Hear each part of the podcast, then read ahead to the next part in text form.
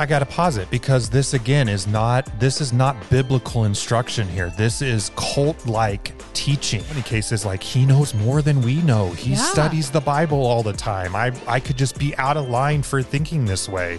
He's hearing from God. Who am I to question? I just better go along. The pastor said so.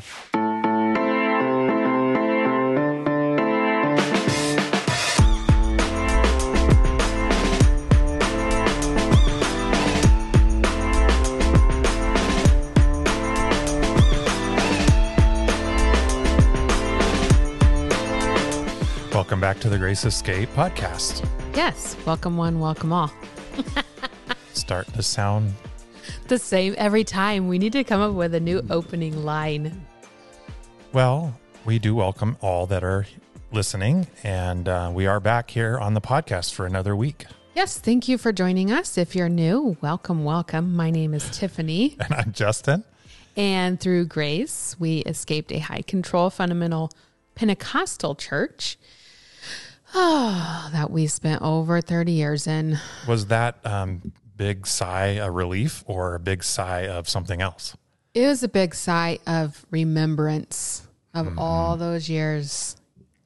Carrying heavy burdens that um, were put on us by pretty much uh, one big role of the church, which we're going to talk about today. Yes, yes, the pastor role is what we're going to talk about today. Um, a little bit more leaning on the side of the authority part of it all. Um, but we'll talk about the role itself. Yeah, we've mentioned it well. uh, a few times in some of our other episodes. Just um, in these high control churches, the pastor's role is the what I like to call sometimes the CEO role.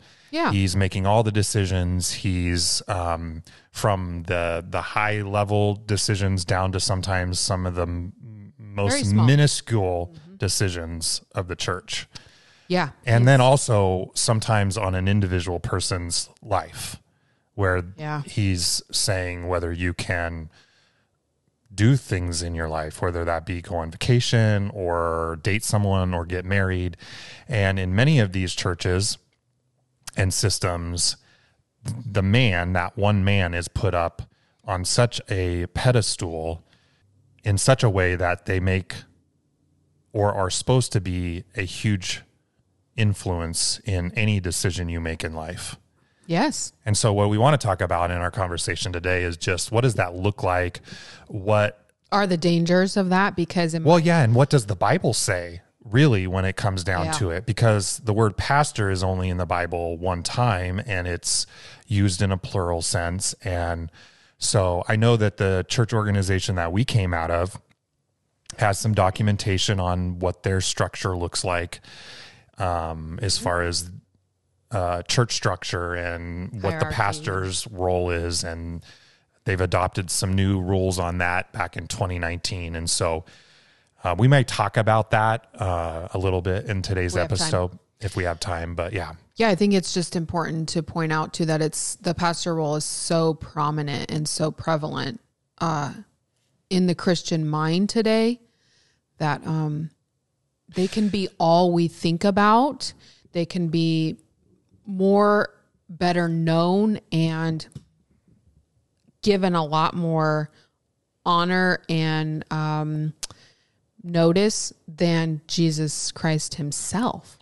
yeah, I would I would go as far to say that they're really the fundamental figure in the modern They church are. system. Like They are. Everything everything revolves around. particularly when you start to look at the mega church and the larger churches, the uh, whole system kind of s- centers around the popularity really centers around that one man's personality or his preaching Yeah. style. And as we've seen in recent history or Well, recent times, there's just one more falling out after Yeah. another with these celebrity pastors. There's several documentaries on the uh, on the web now or whatever platform you stream um, things where they're talking about some of these big, well known names that have fallen.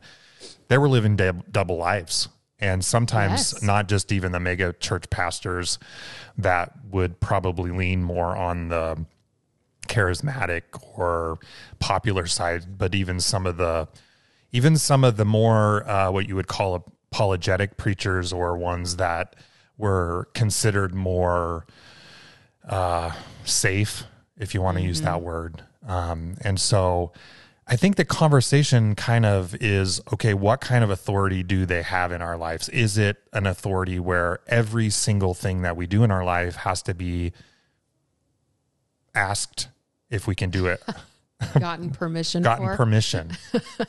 Well, and I want to talk to, as always, we try to be relevant to our audience, and and we hope that our audience is people that are um, either in these systems and trying to get out, or already out. And you can have this so far stuck in your head, this this um, the the requirement of this role in your li- in your life this pastor role that um, I know people who are trying to get out that feel like they have to ask or talk to the pastor about their concerns or talk to the pastor about wanting to leave and all that kind of stuff. And it's like, I kind of just, I, I feel like it's almost the, the worst person you can talk to about it because they are, they're not going to be nice. They are not going to be listening.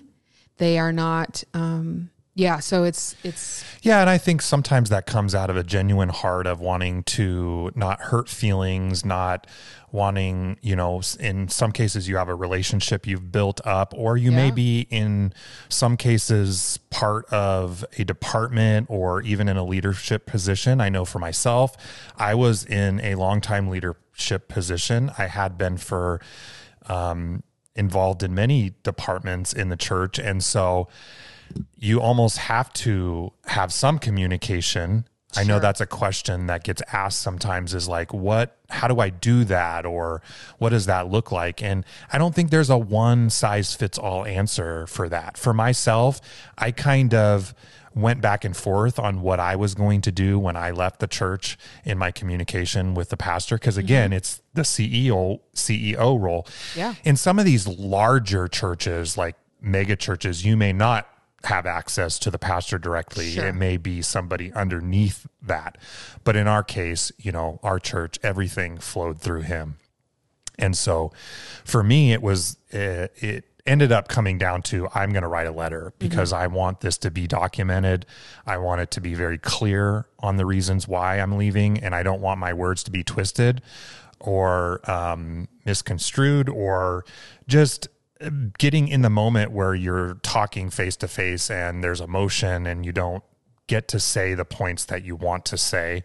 And so for myself, it was like, I want to at least have my first communication be a very direct and clear letter of the reasons why I'm leaving the church. And with that, if there's a follow up conversation, maybe that will happen, maybe it won't happen. In my case, it didn't end up happening because of the communication I got back. But um, if you have a pastor who maybe is doesn't lean on the more abusive side or going to twist your words, and you feel like maybe you can have a good conversation, then I'm not saying that that isn't an option. Well, we were watching a video the other day about um, a family that has been confronting their music pastor and their pastor both about um, song lyrics and where the direction that their music is going, and kind of looking a bit like Bethel or or Hillsong type songs, worship and um, contemporary lyrics that are very heretical, and they've gotten some. They've been able to wait, you know, forge a path by doing that, which I I absolutely respect and think that's wonderful. But that's not a lot of the case, and uh, yeah, so Well, and in our case, we're we were part of what we believe is a very unscriptural um, system where there's a lot of twisting in the Bible, and we've shown in some of our past recent episodes how they take scripture and um, twist it. And so for myself, it was like I saw so many doctrinal and system wide um, issues that it wasn't like going to the pastor and talking about it was going Yes. to do anything Right. about it. And my my uh, my plan for leaving was more avoidance. And because I am a people pleaser, it was easier for me to write an email that was very short. I think it was one sentence basically that said I was uh, giving my notice and I no longer aligned with their belief system. And so that was the way I saw fit, and it worked for me.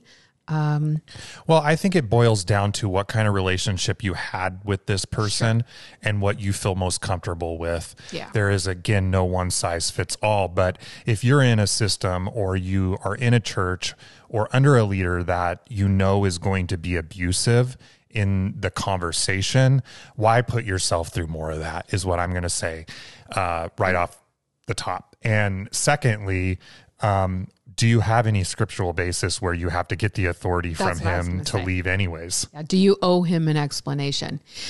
I would say if there is blatant abuse, you don't owe them anything. Get out as, as fast cl- as possible. Yeah. yeah. And we're going to play a clip. Um, it's an only an audio clip.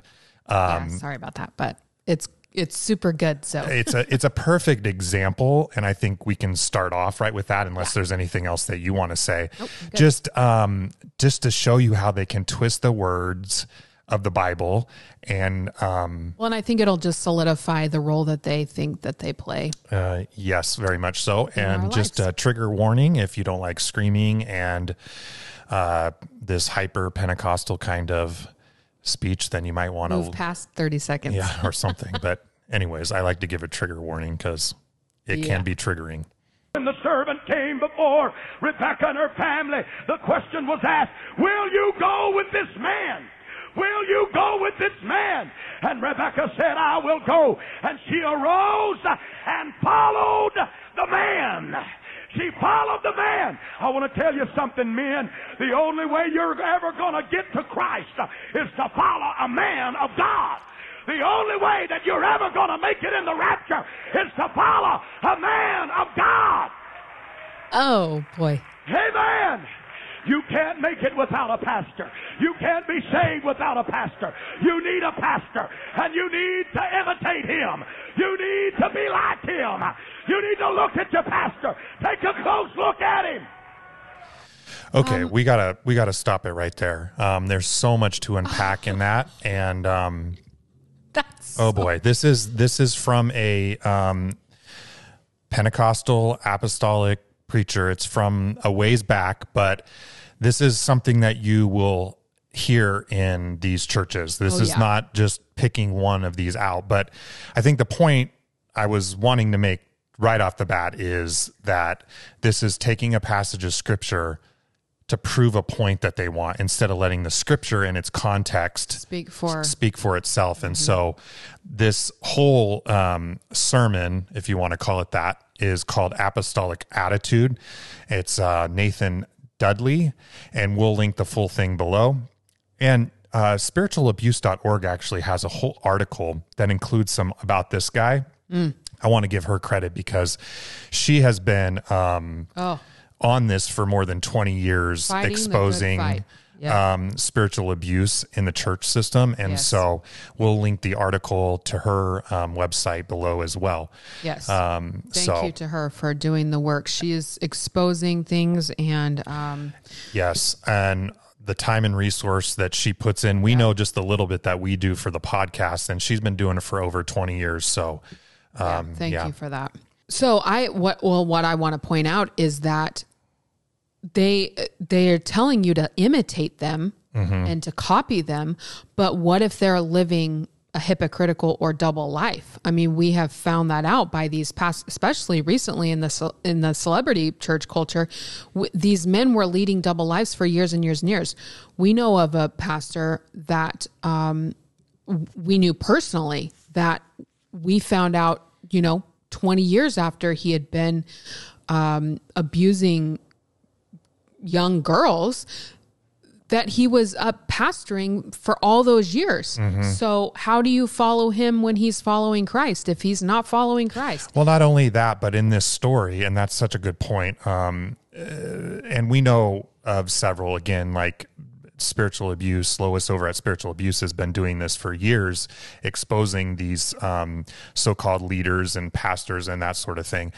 Um, but in this story, the servant doesn't become the husband, and the and Rebecca doesn't follow the servant the rest of her life. No. So it falls apart if you just look at it. Oh, I didn't even think about that. For one second, it falls apart. So, again, the scripture points us to Christ, and that's what the main point of the scripture is. Um, not doesn't point us to a pastor, and so this is what you will hear is passages like this taken out of context and twisted to bolster their point of what they're trying to make, which is in this case, you have to have a pastor in your life to be saved. You have to have a pastor in your life if you're going to have anything. Go up in the rapture, he Yeah. said. Yeah. I mean, well, and I'm just thinking like, I know a pastor that sits on the pulpit in his chair until it's time for him to go up and preach. Well, he is on his phone a ton of the time. He's sitting during worship. And, but yet when he gets up to preach, he harps on his people about being demonstrative in their worship and not being on their phones. So then, how would you imitate him doing what he's doing during the song set? Um, you, I'll tell you how. it's a that. it's a class system. There's two there's two classes in the modern Christian church, and that is the laity and the clergy. the clergy. I did that wrong. The clergy and the laity, right? There's it's a two class system. In fact, even in that document that I was talking about of the UPCI and their church governmental structure, or whatever you want to call it, mm-hmm. it it it very plainly at the beginning points out that you have the pastors and you have the saints and they put them in quotes. Like they really want to make sure that you understand that we have a two class system here in the church system. The pastors are up on the pedestal or the stage in many cases and the congregations are the congregants are below listening following every word Yeah. follow me as i follow christ everything i'm I do you're supposed to imitate it Yeah, I those mean- scriptures taken out of context again And this isn't to say, of course, that it isn't helpful for you to have mentors and elders in your life, especially when you're a new Christian. You know, of course. And um, but but to take scripture and and we're going to point out some of the scriptures they use or some of the phrases they use to take those to mean that you need one man one man one man because most churches don't have a multitude of pastors. They have one. Right. And even in that case, you're still only going to have one that's making all the decisions, Yes. and all the other pastors, the under pastors, are going to be just, again, uh, placating to what the the main senior leader is telling them to do. We've mentioned the term before, um, and I really think that in most of these cases, um, it's a cult of personality because you want to hear from this man every week what he has to say. Because if you don't hear what he has to say, then you don't know what to do in life. I'm going to just be, it's like they set you up for failure. In, in They do. in in a way because how are you going to know which way to go unless this vision casting leader who hears from God every week can come and tell you exactly what you're supposed to know and hear and do They make you very dependent on them.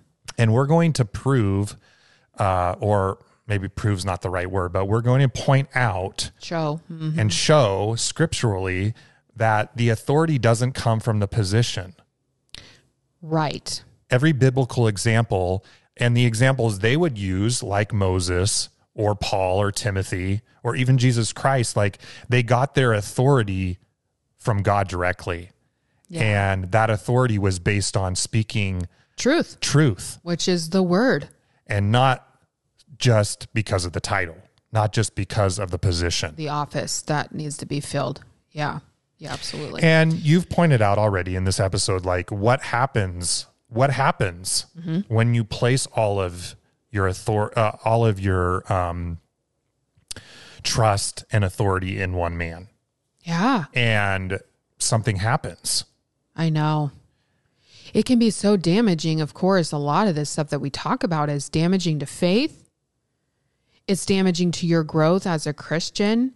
And so it's definitely important for us to uh, go to scripture and to find out where our authority lies, where where authority lies. Yeah.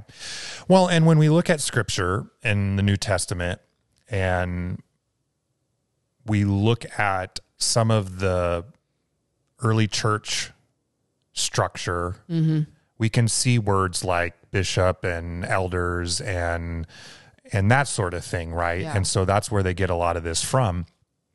But when we look at church history, and so much of our lens of what church history looks like is based a lot on just our own you know 20 30 Experience. 40 50 60 years Yeah. living in a western culture and what that looks like Yeah. um, it's very hierarchical. Uh, again, the pastor sits on the top. It's not a circle. It's not. It's not every mon- member functioning. It's not a a in many cases a a group of elders that are uh, appointed by those that are in the body locally. In most cases, the pastor is either um, been chosen because he's made that decision in his own life to be a pastor in Yes. in large part or it's just come down the bloodline you know my dad was a pastor and his dad was a pastor so that means i'm just entitled to be a pastor I'm the next one. i would say that alone is a big red flag if you are in a system where the son or the son's son is the pastor and it's only that way because it's a generational prime example of nepotism, like that should be a red flag because we don't have that example in the Bible. I'm not saying that if your dad was a pastor or your dad was a leader or an elder that you can't be one either. I'm just saying that it should be at least a flag to go, wait, why is it that he's a pastor? Is it only just because his dad was and so he just inherits the position? I know that's that uh, that was the system we were a part of. And I remember when the new pastor was voted in, it wasn't really a vote. It was just, of course, this is going to be our next pastor. And everyone's like, yes. Mm-hmm. You know, there was no room for saying no.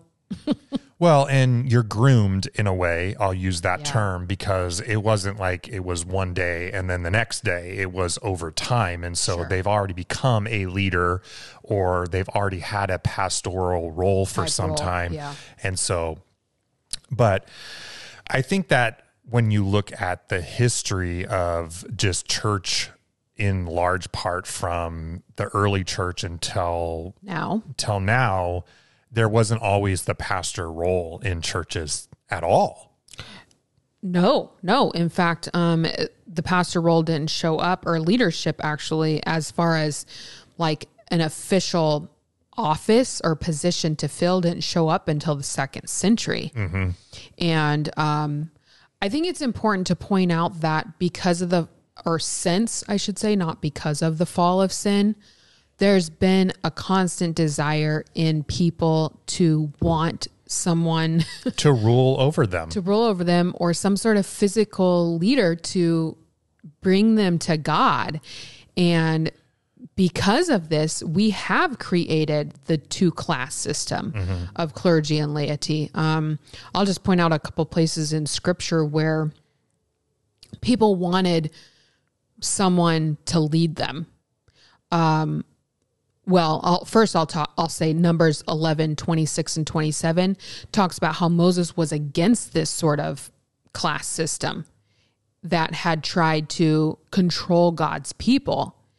And uh, then another example is Exodus 20 and 19. The people wanted Moses to be a mediator between them and God. They didn't feel, I mean, this is God's people who he was the direct headship over them.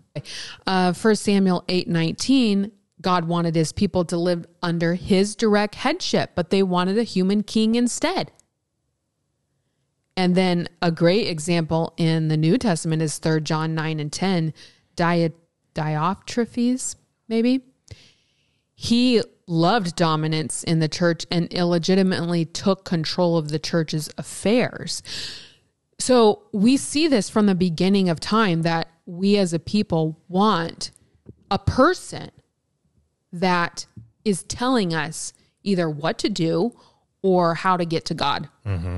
I think it is because of the fall uh, in so many ways that um, we are uh, we have this this separation from our creator because of sin and so in some cases we didn't have access to the father now through grace and Yeah. jesus' sacrifice we have access but um, throughout history if you look at it you really don't see like official um, leadership in the church up until this until the second century, where Yeah. the pastor role really took off. And in fact, you know, in if you look at it, it really is you know the pastor just replaced the priest in Yeah. the Catholic system. Yeah, that is what happened.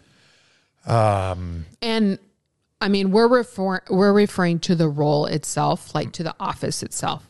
We're not referring to any person in particular. I mean, I feel like we have to say this because people think we're coming against people, but we're not. There are wonderful men out there that have a true desire to to serve their brothers and sisters in the Lord and have a heart to share the gospel. We're all preachers, so I don't really care to label a pastor as a preacher um, because I think we all now are given the commission to to share the gospel. Yeah. and that's preaching. Good point. So um, I just want to put that out there. There's very honorable and decent men out there. That Yeah, I think what we're really pointing out is this idea that we need a modern Moses in our lives. You know, we need someone. well, that's what they use. That's what pastors use. Oh as yeah. their role. Oh yeah.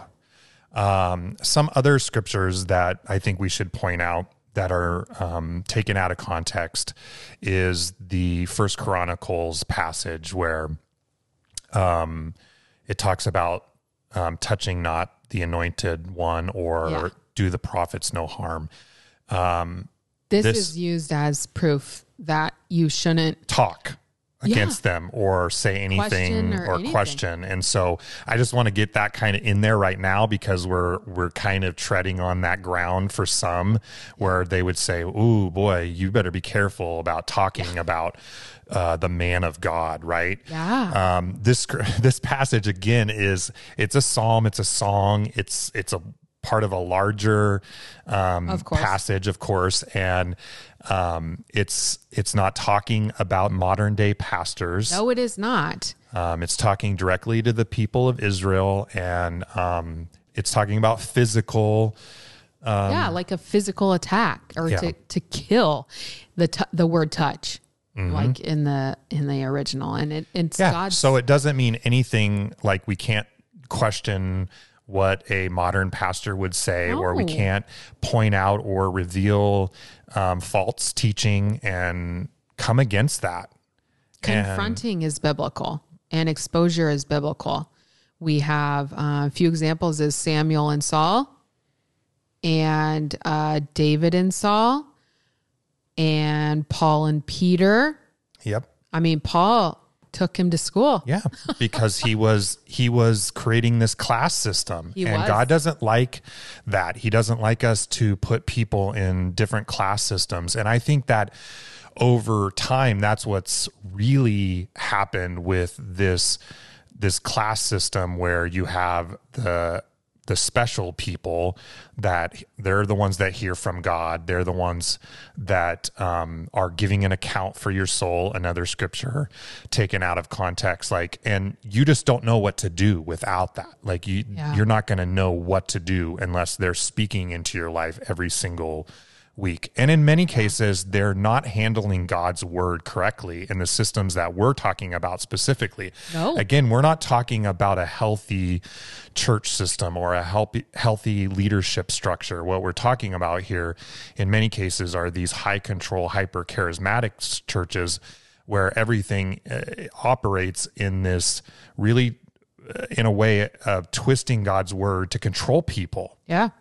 and i'm uh, just i had this sense of wanting to talk about spiritual abuse a little bit more this month and so one of the ways i think that these systems are so controlled are by this one man leader where everyone gets all of their uh, authority from him and what they can do, say, and believe. And they perpet the pastors perpetuate that by getting up and saying, "I heard from the Holy Spirit. I had a dream, of, you know, from God.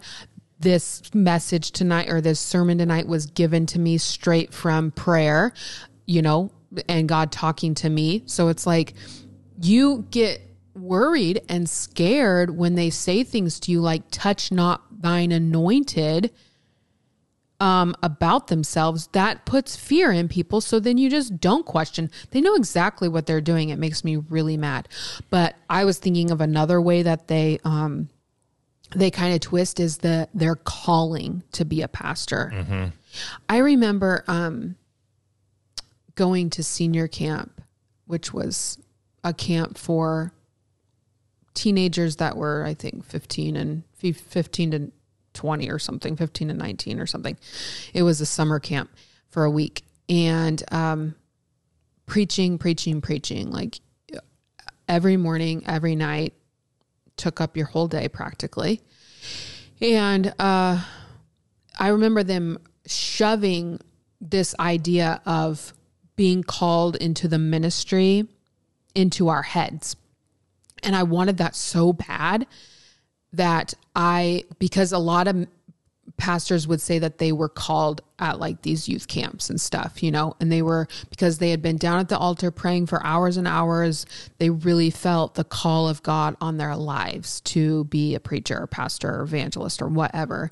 And I just remember feeling so much pressure about that because not that women would ever be pastors in the organization we were in, because that wasn't really very much of a thing.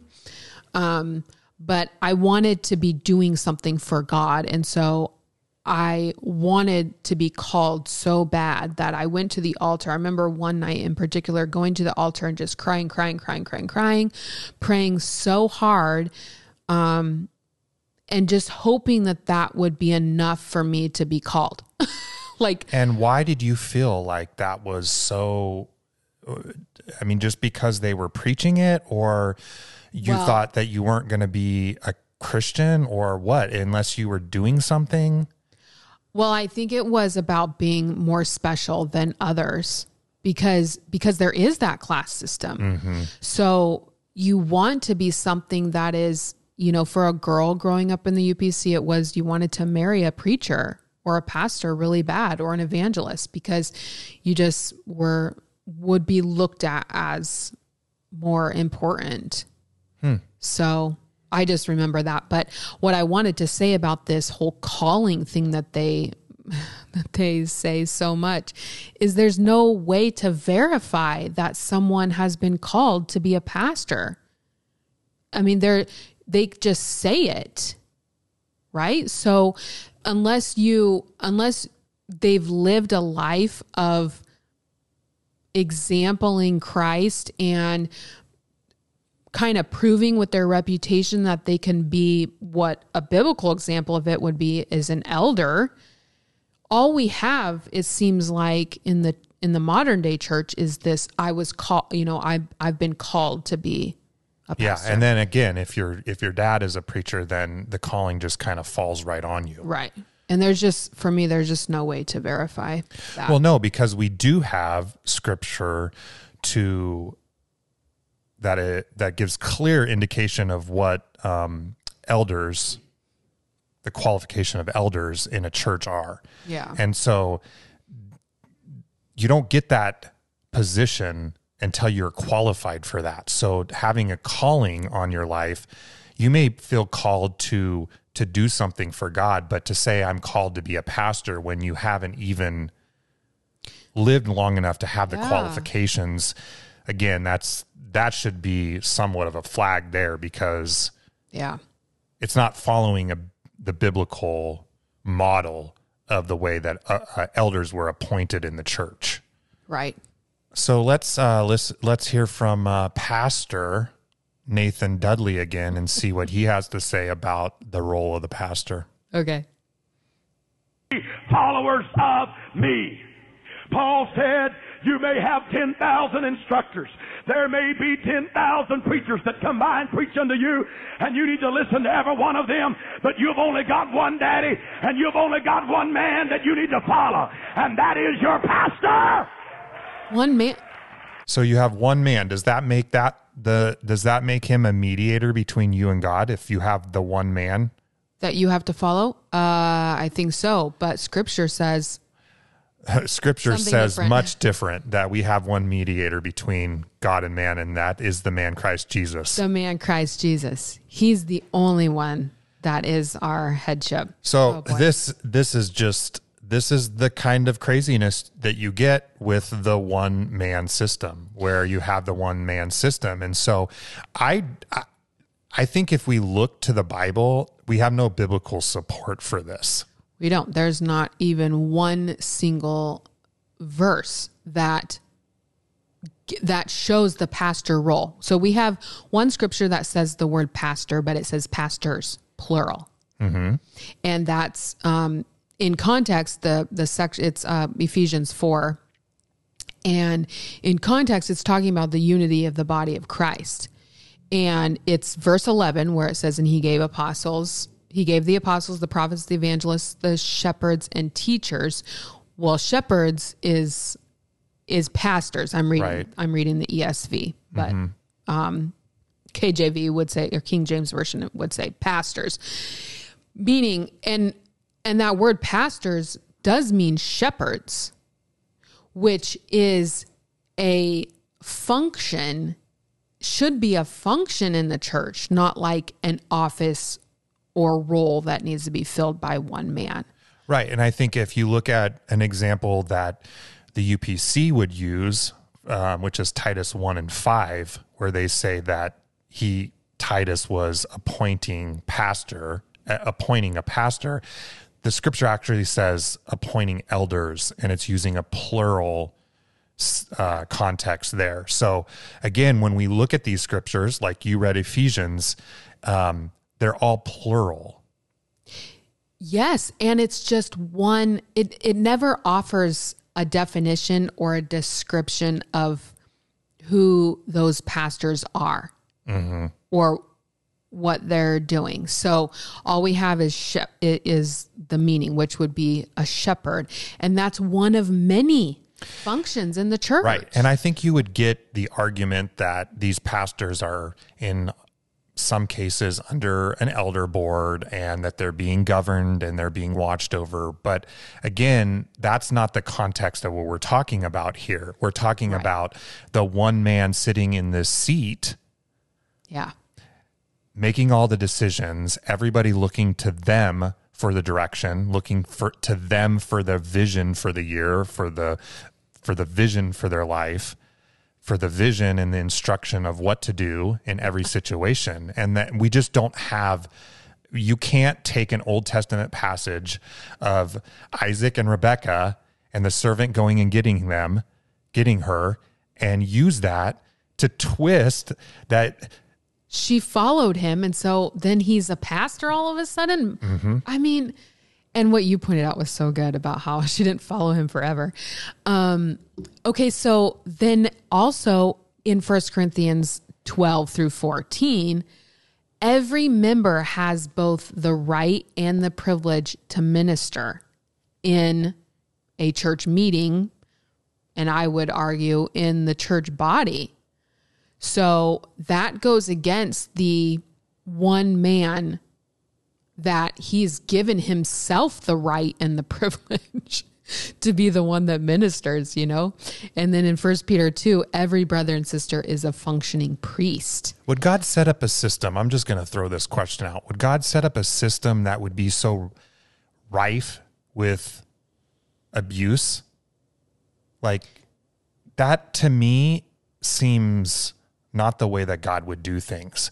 I think when you have biblically appointed elders in a church, biblical, biblical appointed shepherds in a church body, where every member is functioning and you can see Participating.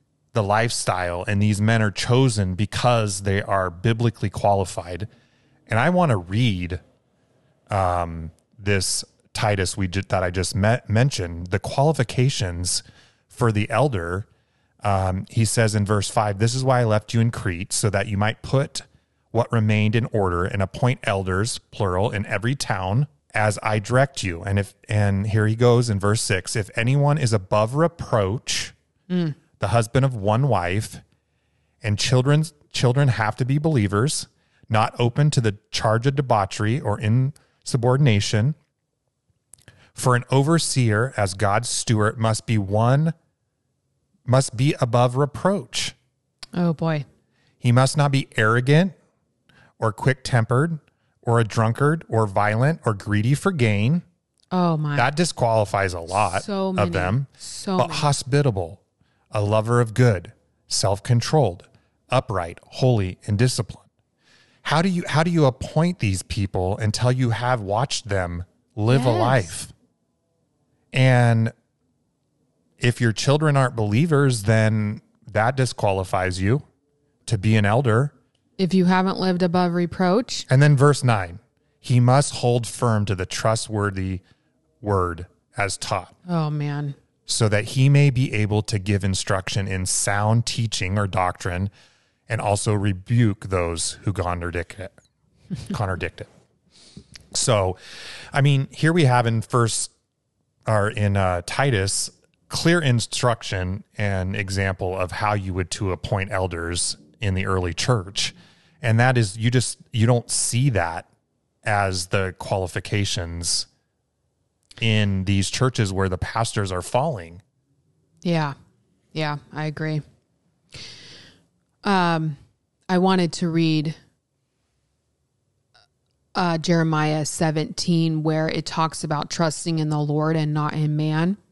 Starting in verse 5 it says thus says the Lord cursed is the man who trusts in man and makes flesh his strength whose heart turns away from the Lord. He is like a shrub in the desert and shall not see any good come. He shall dwell in the parched places of the wilderness in an uninhabited salt land. But blessed is the man who trusts in the Lord, whose trust is the Lord. He is like a tree planted by water that sends out its roots by the stream and does not fear when heat comes, for its leaves remain green and is not anxious in the year of drought, for it does not cease to bear fruit. So, definitely the contrast between putting all of our trust in one man as opposed to putting our trust in God. Yeah. It's kind of like Psalms 118:8 where it says it's better to take refuge in the Lord than to put trust in man. Mm. So I think the point in our conversation here and I'm I think we're on the same page here. What we're trying to say is it's not that you can't have biblical elders in your life or you can't be part of a body where there's shepherds and elders that are instructing and and doing those things. I think that the point that and the larger point that we want to make is that having one man making all those decisions is a dangerous place to be It is, and it it um it damages the the body of Christ, the life that can um be produced in that sort of environment where every member is functioning. I, I just think about how a pastor would want you to be involved in ministry, quote unquote. Mm-hmm. And so, you know, yeah, sing in the choir or participate as an altar worker or teach a Sunday school class or something like that, or put together my PowerPoint presentation.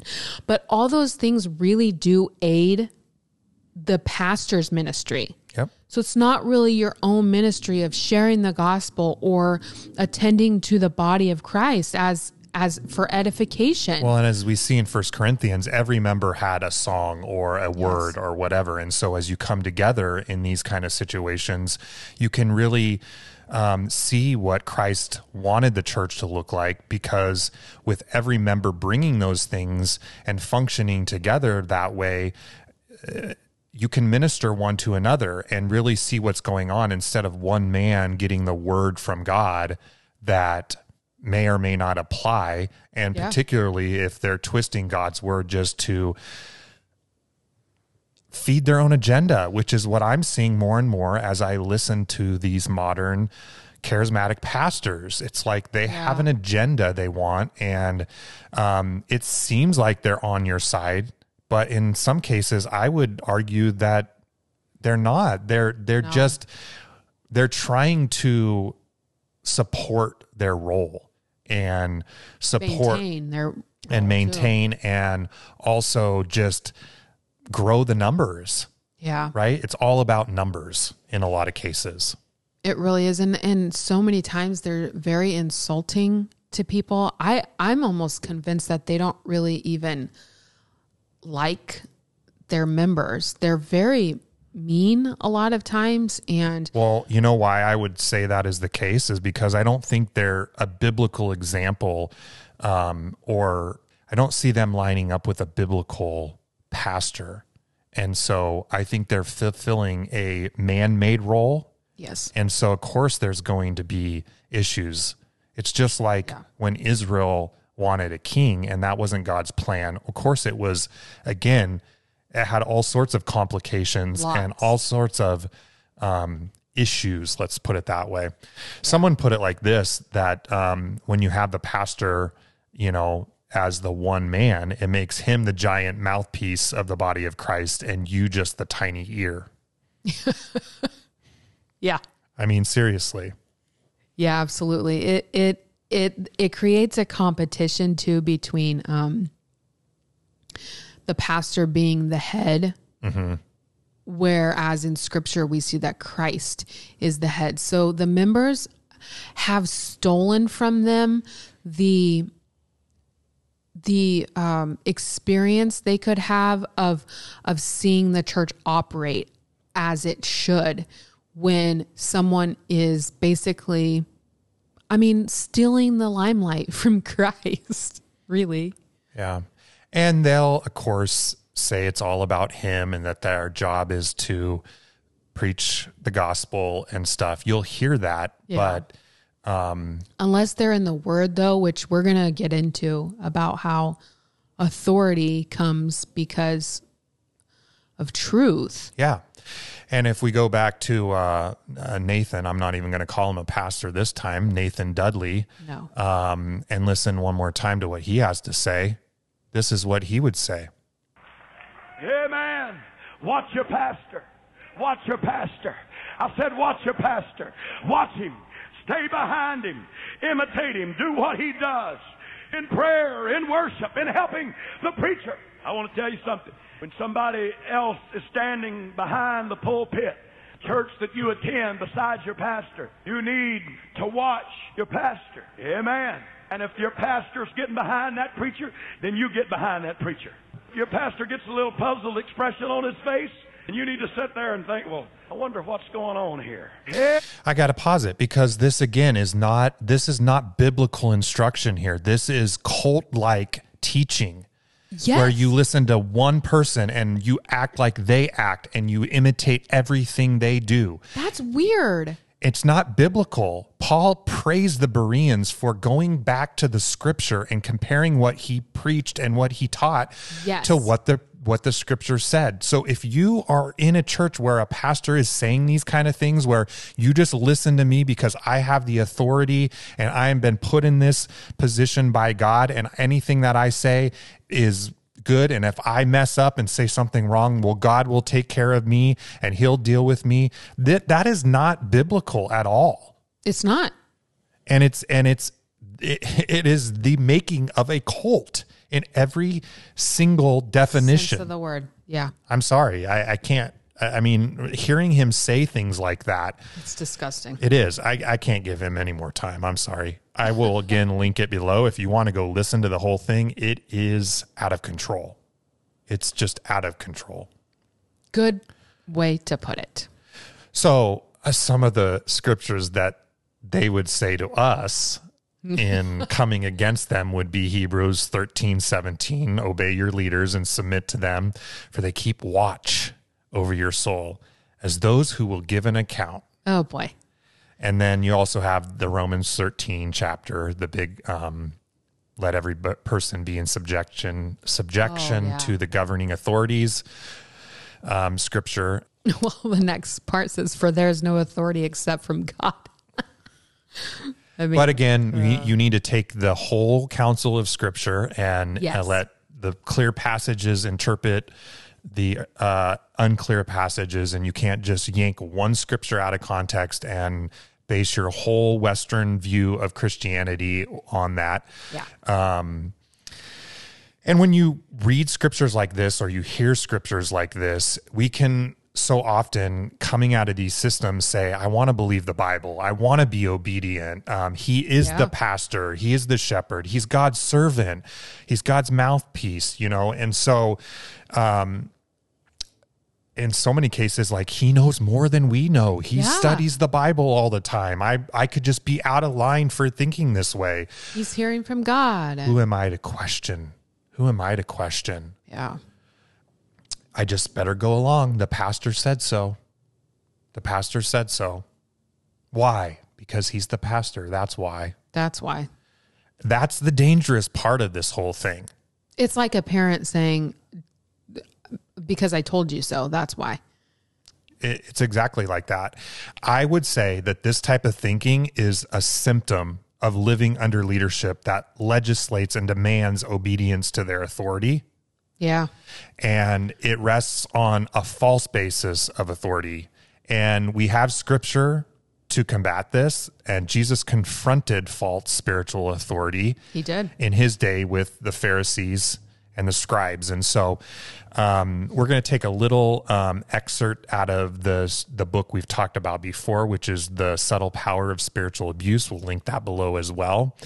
And just kind of, um, we'll read a little bit of it, we'll talk a little bit of it, and try to wrap this episode up so it's not too long. But you have to listen to this because it's so good to um, really clarify and understand where biblical authority comes from and that we're not just against pastors or we're not just trying to um, find another thing to pick apart. I mean, it, it is a big deal when you live your life in a system where this one man is making all the decisions Yeah. and um, in many cases you're living in fear and um, not being able to really be what c- God wants you to be uh, through Christ um, because of that, in my opinion. Yeah. A lot of times studying scripture through uh, different lenses and stuff like that, too. So you have no way to really even be a good Berean Right. when you're being so manipulated with the word of God. if we point out what Jesus said to the Pharisees in Matthew chapter 23, then Jesus said to the crowds and to his disciples, The scribes and the Pharisees sit at Moses' seat. Another um, translation says, The scribes and the Pharisees have seated themselves in the chair of Moses Oh, obviously the chair of Moses here that Jesus is referring to is not a literal chair. It's rather speaking of the seat of authority. For instance, a chair in a philosophy department in a college. It's not a literal chair, right. but it speaks of an earned position of authority in the department. Yes. Um, Imagine that. And so the the Greek word here for chair is cathedra, and the Latin has taken that word and made a phrase from it called ex cathedra, which means to speak out of a place of authority. Okay. So if you or I were to speak ex cathedra, we would be uh, speaking in, from a place of authority Okay. If we look at this passage, um, Jesus is pointing out, of course, that um, the Pharisees and the scribes were putting themselves into this position. They'd seated themselves in Moses' position, a position given only by God. These men had taken um, the authority for themselves, and it hadn't been given to them. Um, secondly, the sole basis on which they had grasped this authority was based on their position and rank as Pharisees and scribes, not because they had earned it. Sounds familiar. Yeah, and I'll read now from um, the book. In other words, their authority was not founded on the fact that they were wise, discerning, or true, or and true. It was based solely in the fact that they were in charge. Think about that for a moment. What a convenient system. This is the system that will let you be in control, even if you are a Pharisee whose outward holiness hides an empty heart Yes. a scribe who is an expert at little more than rote religious performance, or a pastor who doesn't want to look inside, mm-hmm. an elder who doesn't want others to know there are serious problems in your own family. Mm. Yikes. Um, they go on to the book in, in the book in this chapter to talk about how the the criteria for leadership and authority in the Old Testament was based on three things: gender, age, and race. Oh, Um, the first criteria was age; you had to be old. The second was gender; you had to be a male, and third was race; you had to be a Hebrew. This system favored old Hebrew males wow. kind of like the pastor system eh, minus the Hebrew thing, like, you know, Yeah. although they're young now. So the system favored the old Hebrew males, and it did not matter if you were wise, gentle, discerning, or spirit directed, or if you were a young Gentile woman. You did not have authority because you didn't fit the criteria. yeah. Um, but then when we look to the New Testament, the Holy Spirit came and blew that system to pieces when the prophecy of Joel was fulfilled on the day of Pentecost. According to Acts 2, the Holy Spirit was poured out on all mankind. All mankind. Both men and women were given the ability to prophesy Yes. and receive the Spirit. Oh. dwelling in them now. Thank this God. passage in Acts chapter 2, where it says that this prophecy was fulfilled, um, shows that now spiritual authority is not based on external criteria such as age, Yeah, no. gender, or race, but rather on the Holy Spirit's work in the life of a believer. So I think we can get from that in the new covenant that we see Jesus establishing a new basis of authority. It was no longer age, gender, or race. It's now based on the evidence of the Holy Spirit within us. Within us. Yes. Attributes like maturity, wisdom, genuine holiness, and real knowledge are required in order to evidence Jesus's brand of authority. Wow. It's not because I said so anymore or because I'm the pastor. That doesn't cut it. Doesn't work anymore. he goes on to write in the chapter so if my basis for authority is solely based on an office i have a false base of authority let's get a biblical perspective on true spiritual authority considering some of the examples of those who demonstrated it in the bible Yeah. so we have the example of Moses. That's the first one. And I love what he points out in the book. Um, he points out that just because Moses made a pronouncement didn't mean it was automatically authoritative. It, his authority came from the fact that he was truthful and clearly told the people exactly what God told him. Yeah. He, which in today's world would be reading scripture and preaching the word like Paul told in Timothy context. In context. in context. So if God had given Moses something to say and he had turned around and said and somehow made it different, would he still have had the authority?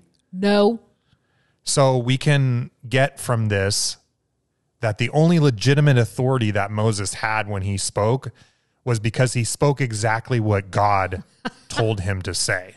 Oh, that's so good. So in the in the chapter they he um goes on to say from Moses we draw this conclusion though people may honor us with a position of leadership we don't have authority in God's eyes simply because we are named the pastor the elder or the chairman we're going to have to speak the truth to have authority we're going to have to be sensitive to the spirit to have authority.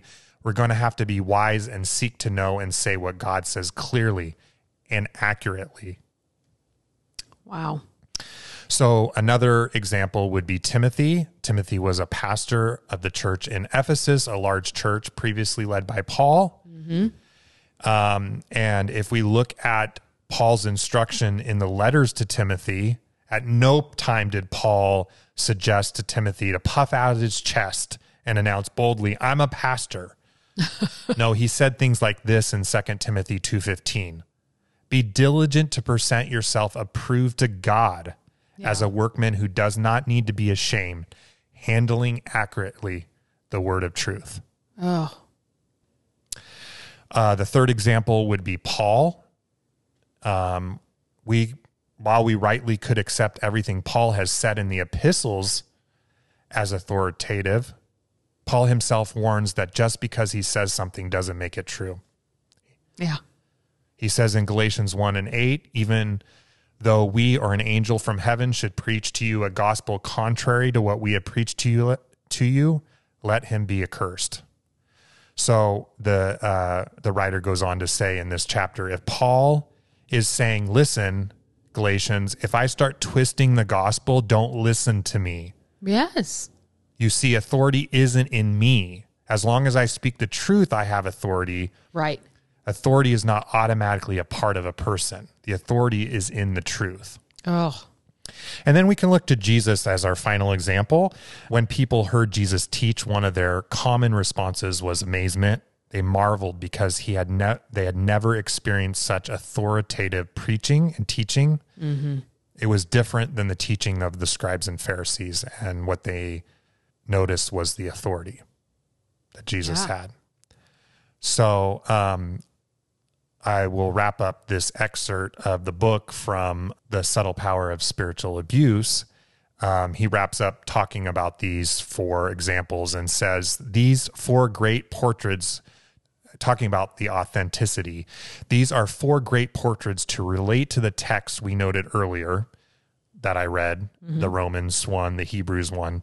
Men like Moses, Timothy, and Paul and Jesus couldn't authenticate with the fabric of their very lives that their authority was from God. Mm. It's in that context that we should view those passages like Hebrews and Romans. That is, if someone rebels against living, demonstrated, and authentic authority that is obviously a result from a life submitted to God, Yes. then he or she is opposing the governance of God. It does not mean that a leader can take this attitude, I said it, and I'm the authority, so it must be right. And even if it is wrong, you should submit to it Oh. because submitting to me is the same as submitting to God. Wow. We submit to authority when it demonstrates authenticity. Even today, we have leaders who are like the scribes and Pharisees saying, quote, I have authority because I'm sitting in the chair of authority, Yeah. i.e. the pastor seat. Yeah. The role. I speak ex cathedra to you, binding you to accept and obey all my words. Because scribes and Pharisees have no real authority, they have to assert their position. Correct. They forget or ignore the model of Je- that Jesus provided when he simply came and spoke truth.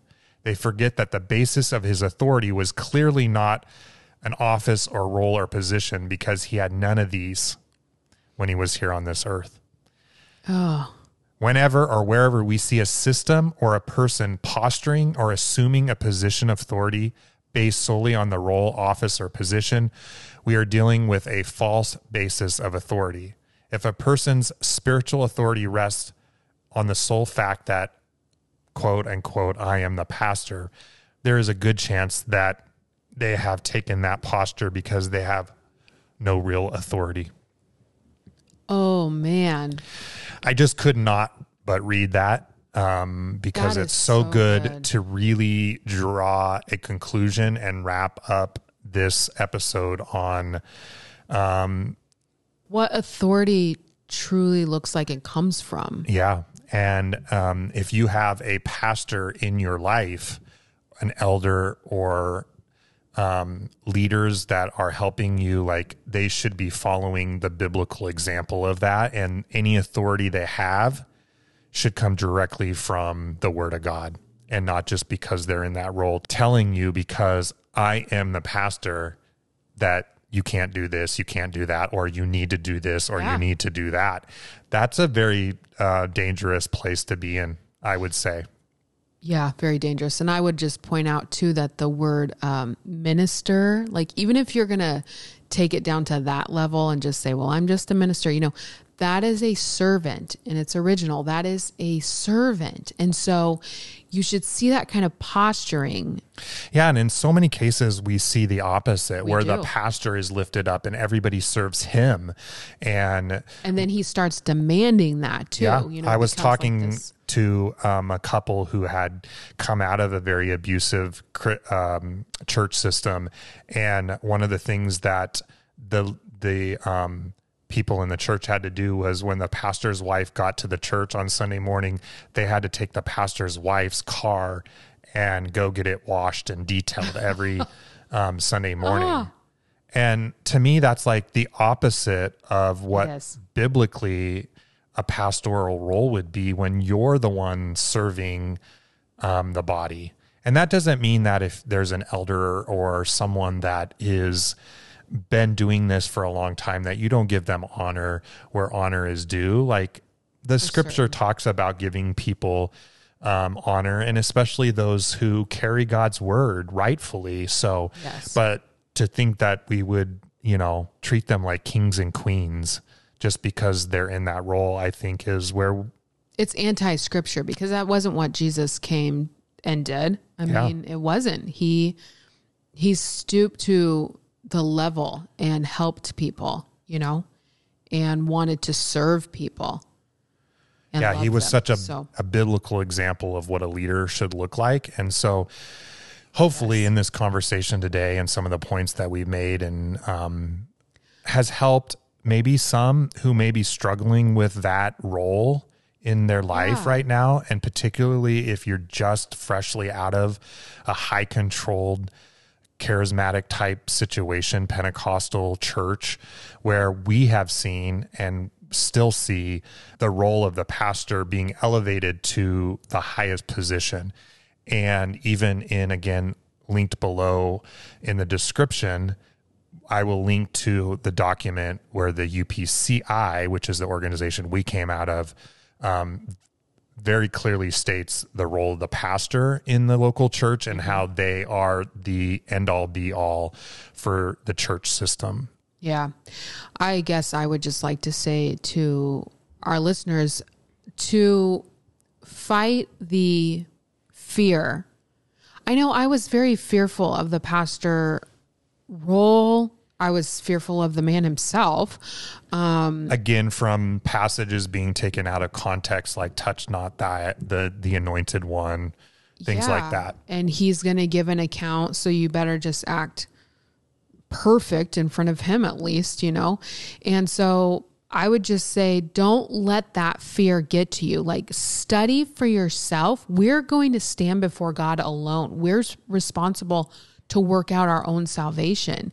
And you can only do that with fear and trembling yourself of the word of, you know, studying the word of God like a good Berean. And so, And realizing that all authority comes from the scripture. yes. And so, if you have elders and teachers and leaders in your life that are rightly handling God's word, which is sometimes the Praise the hardest Lord thing to really discern in all cases, that's why I think you need to study and really not just the Bible, but study what some of these high control systems are, the red flags of high control systems are. Yeah. We have a an episode where we touch briefly on some of the red flags that you can see in high control systems, cult like um, behaviors and behaviors and practices. practices. And if you're seeing those things in leadership or in the system that you're in, then you're not in a, a system that has a good church or gathering. Right that is having biblical authority demonstrated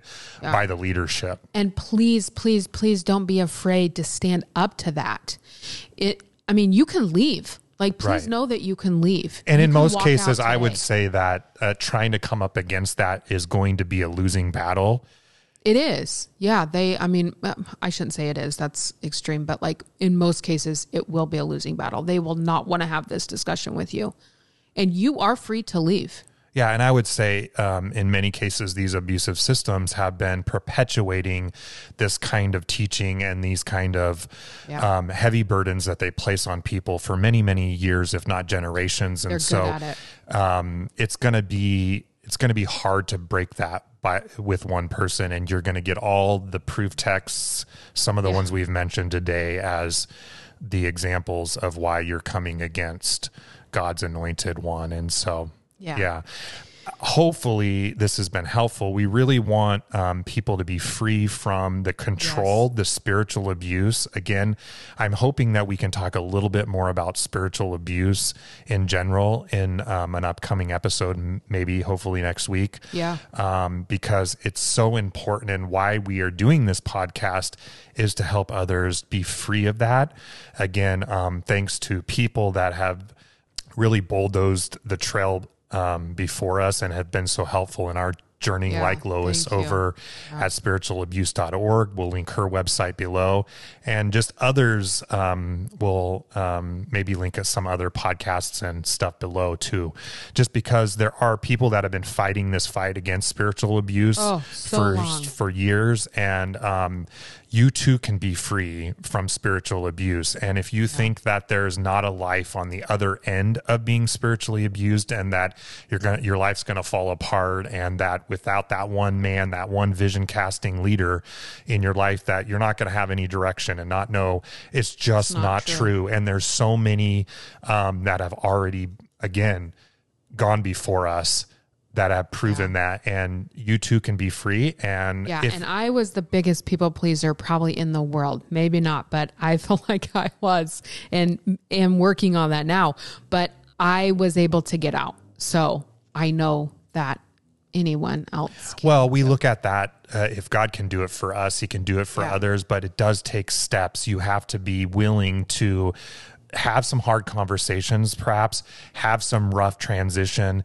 And it's not going to be the easiest at the beginning, but I can guarantee you that the freedom in Christ on the other side of being out of these high control systems Well worth is it. worth every bit of uncomfortableness that you might experience It is. and and we're not through all of those we still like we've said before we have friends and family and people that are still in it and we still have um, hard conversations that we have to have from time to time and it's not always the easiest road to walk no, it's not. It's but not, but it's worth it. And and ultimately we want to be in line with what God's word says Amen. Yeah. And we want we want any authority in our lives as we Mm-hmm. learned today to come straight from the word of God. yeah That's and what gives authority. and it's just it's just so uh, very very important to um, not be burdened down with a man-made system that um, only brings condemnation and fear and damages faith in the long run. And so that's the point of the conversation today. Um, Ultimately, is to hopefully bring hope that on the other side of that, and that there are people out there that are leading um, to help others through this transition. And so, yeah. It's for if- freedom that Christ made us free.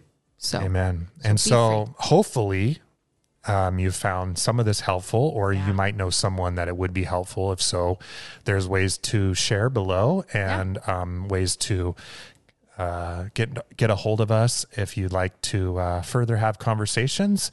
We love to hear from our listeners each and every week, and so um, yeah. Until next week, we hope that uh, you're blessed yes, and thank you for tuning in. We will see you next time around. on the Grace Escape podcast. Have a great week. Bye.